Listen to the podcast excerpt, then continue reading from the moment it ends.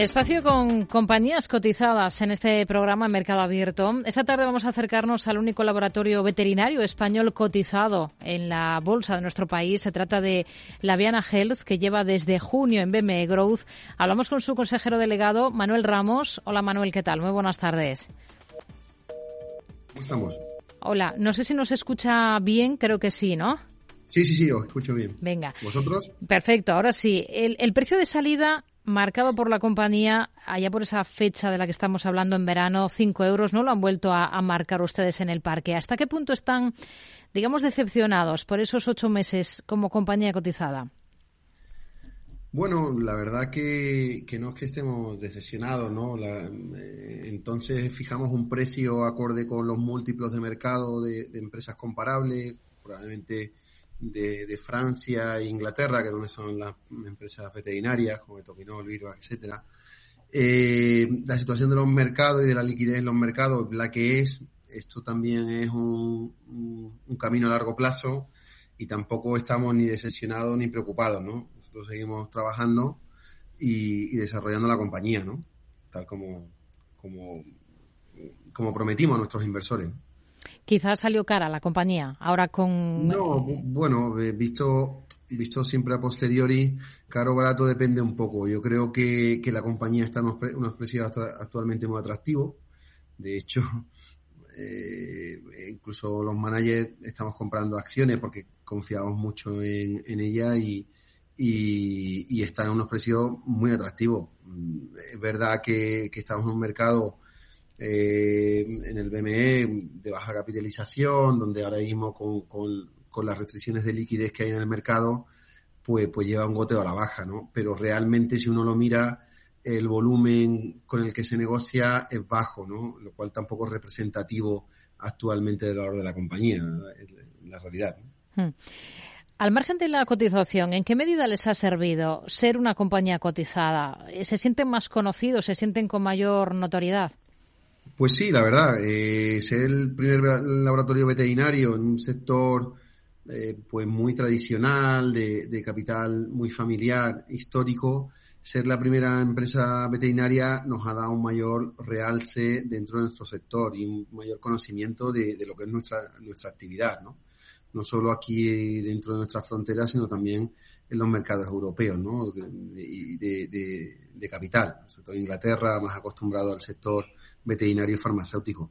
En ese sentido estamos contentos porque somos mucho más conocidos, nuestros clientes conocen más de nuestra empresa, los inversores también, y tenemos en el pipeline una serie de, de proyectos y de nuevos productos que están resultando bastante exitosos, ¿no? Y al final esto puede, pues pues yo creo que, que se recompensará en el mercado. Ahora hablamos de esto, de proyectos, de productos, para quien todavía no les conozca. Hemos mm. dicho al principio que son el primer laboratorio veterinario que cotiza aquí en España. No es del todo mm. cierto porque también tiene una parte de negocio enfocado a la salud humana, ¿no? Sí, efectivamente. Tenemos una parte de, humana. Somos de los pocos laboratorios, mm, probablemente en Europa, que, que manejan las dos líneas, tanto la de eh, animal como la, la parte de humana con un foco mucho a, algunos nichos de mercado en cuanto a algunos productos y algunas patologías. ¿Qué nichos, por ejemplo?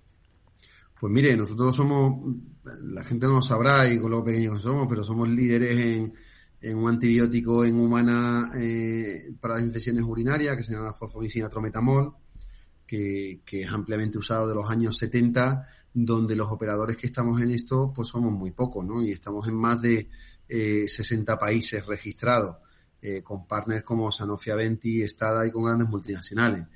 Y eso en una empresa pequeña, por lo mejor nadie lo puede esperar, pero eso es así, ¿no? O sea, eh, hemos sido, por ejemplo, en Nueva Zelanda considerado un medicamento nuevo, aunque es una molécula que ya que se conoce de hace tiempo.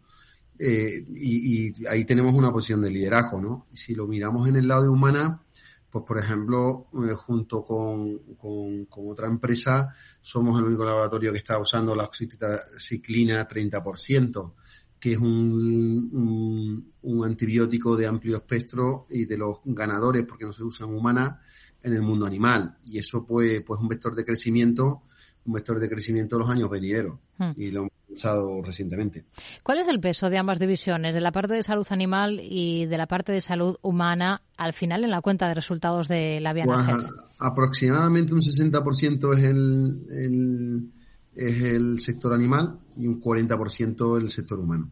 Hmm. En la parte del, del sector de la salud animal, este es un nicho de mercado, sobre todo pensando en el de las mascotas, cada vez más relevante. El dato es muy, muy llamativo, pero es cierto, hay más mascotas que niños en España.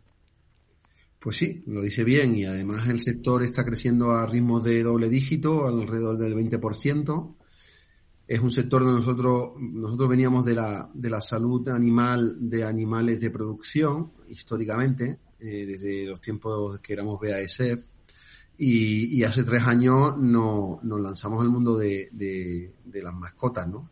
Con un vademecum bastante interesante, sobre todo en temas de parasitarios, ¿no? Con productos como Ataxa, como eh, parasitarios como el milprazón, ¿no?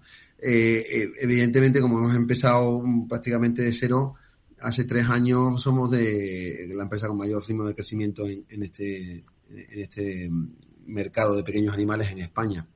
Pero sí, efectivamente, en los mercados, por darle un dato, ¿no? Eh, a nivel mundial, dos tercios del sector veterinario son los animales de producción, un tercio el sector de, las mascotas, pero es verdad que el sector de la mascota crece eh, más rápidamente, sobre todo en los países occidentales y desarrollados. Hmm. Y por lo tanto, pues, pues tenemos que estar ahí. Cuando salieron a bolsa se marcaron, si no tengo mal los datos, pasar de los 57 millones de euros de volumen de negocio del año 21, de 2021, a más de 120 millones para el año 2026. ¿Se reafirman en estos objetivos? Pues sí, nos, reafirmamos, a pesar de que el, año 2022 para la industria en general farmacéutica ha sido un año complejo por, la, escasez de, de, algunos materiales como filtros de esterilización, como subidas de precios y, la carestía en, algunos materiales. Es un año de transición complicado. Aún así, eh, vamos a cerrar cercano a los 60 millones de euros y por lo tanto seguimos creciendo. Pero sí que es un año 2022 para la industria farmacéutica en general complicado para, adaptar nuestras estructuras de coste a, a la estructura de ingreso, ¿no? Eh, es un sector que se mueve lento, que, que, que, que además la, la, la, reimputación de costes en el sector lleva su tiempo y bueno, un, un, 2022 con cierta complejidad para toda la economía en general, ¿no? Pero, pero en particular en el sector farmacéutico y, y en el sector veterinario, eh, pues también, ¿no? De modo pero bueno, nos reafirmamos. De modo que no han podido, creo entender, eh, trasladar directamente esos incrementos de costes que han tenido a, precios finales en el actual entorno inflacionista que estamos viviendo. Así es, así es. probablemente sí que se traduzca en esa reimputación durante el 2023, ¿no? Pero imagine, ¿no? Los pedidos y las fabricaciones llevan unos timings de tres, cuatro meses, ¿no? Entonces, no, no, es una cosa que a uno le suben los precios hoy y lo puede imputar de, de manera inmediata, ¿no? Si, requiere, requiere unos tiempos de adaptación en toda la cadena de suministro. Hmm. Y, y, sí que en el 2023, pues sí, ya se, se están recuperando todo eso. ¿Cuál es el principal mercado para, para la compañía, además de, del español? ¿En cuántos países están presentes? Mire, estamos en, como le decía, de una manera directa eh, eh, en, más de, en cerca de 90 países de una manera directa. Digo de una manera directa con marca propia o comercializando productos que son propiedad de la Viana, aunque sea comercializados por otros, ¿no? Eh, de una manera indirecta en muchísimos más, porque fabricamos moléculas a nivel mundial, ¿no? Moléculas que, todo el mundo conocerá, como el Metacan, que es un medicamento de Beringer, está presente prácticamente en la globalidad de, del mundo y se fabrica en nuestra fábrica o, o el medicamento para la miostenia grave, ¿no? Como el mestinón, pues también es un medicamento global. Entonces, de una manera global estamos prácticamente en la totalidad en, muchísimos países, ¿no? De una manera directa alrededor de 90 países. Hmm. ¿Cuánto invierten al año una compañía como ustedes en I+D, en I+D y qué y en qué se están enfocando ahora especialmente? Pues mire, nosotros reinvertimos pues una parte importante, alrededor de, le diría, el, aproximadamente el 5% de nuestra facturación se reinvierte en I más D, en el desarrollo de nuevos productos o la mejora de, moléculas existentes. ¿no? Nosotros nos estamos enfocando eh, por un lado, en medicamentos algunos nuevos biológicos que puedan solventar problemas que, que no se están solucionando. Hablo, por ejemplo, como la Alemania en el mundo de, de, los perros o como en algún caso algunas patologías y alguna eh, crónica en el mundo de los gatos. Pero por otro lado también intentamos mirar moléculas que pueden ser mejorables con una mayor concentración o con un cambio de forma farmacéutica, ¿no? Donde ahí sí cabe pues unas patentes y cabe también pues una oportunidad a largo plazo. Hmm. La compañía ha pasado por momentos complicados a lo largo de su historia, también por manos diferentes de diferentes propietarios. Ahora, desde el año 2013, sus directivos son los dueños. ¿En qué quieren convertir a la Viana Health en esta nueva etapa? Pues queremos convertirla en una empresa eh, farmacéutica, veterinaria, con su lado también humano, eh, enfocado sobre todo en el mundo de los tratamientos individuales de, los animales, que es hacia donde va un poco la tendencia del sector y ahí en las formas inyectables pues, pues son un, aspecto fundamental, ¿eh? a que cada animal se le dosifique con, con lo que necesita, ¿eh? Eh, huyendo de los, de los tratamientos masivos y, y sea una, una compañía innovadora dentro de nuestro sector, ¿no? Son una compañía muy conocida pues, porque llevamos 60 años, pasó por manos de BASF en, en los años 80 y 90 y actualmente pues, pues estamos lanzando moléculas que nos puedan mm, dar un liderazgo en, ciertas patologías y en mm. ciertas especies.